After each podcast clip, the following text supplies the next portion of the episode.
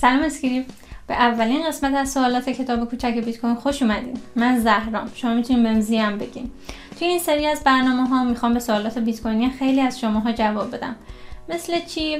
مثل اینکه بیت کوین رو کی ساخته؟ خب ساتوشی ناکاموتو. آره میدونم، ولی ساتوشی ناکاموتو واقعا کیه؟ توی این اپیزود میخوایم به این بپردازیم. پس بزنین بریم.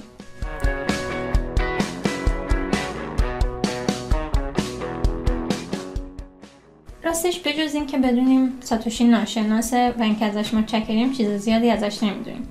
کتاب کوچک بیت کوین میگه هویت ساتوشی معلوم نیست و 2 سال بعد از خلق بیت کوین از پروژه کنار گرفته.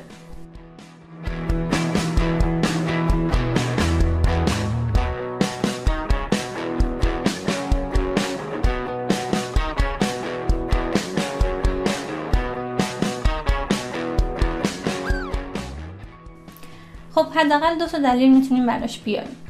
یکی اینکه این پول اومده تا از تمرکز قدرت و سرمایه جلوگیری بکنه. خب میتونیم حدس بزنیم که به مذاق خیلی خوش نیاد.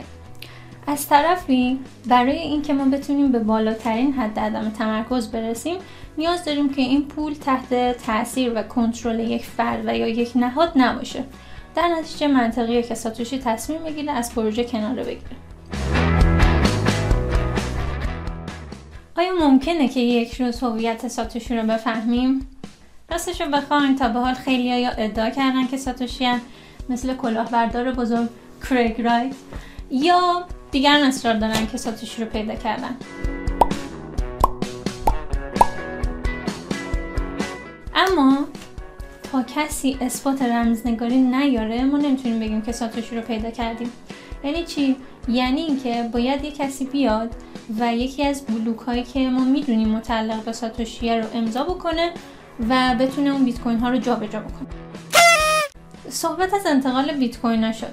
سوال پیش میاد که ساتوشی چند تا بیت کوین داره؟ طبق تحقیقاتی که توسط سرژیو لرنر انجام گرفته، ساتوشی حدوداً 1 میلیون بیت کوین داره. آیا روزی اونها رو جابجا میکنه؟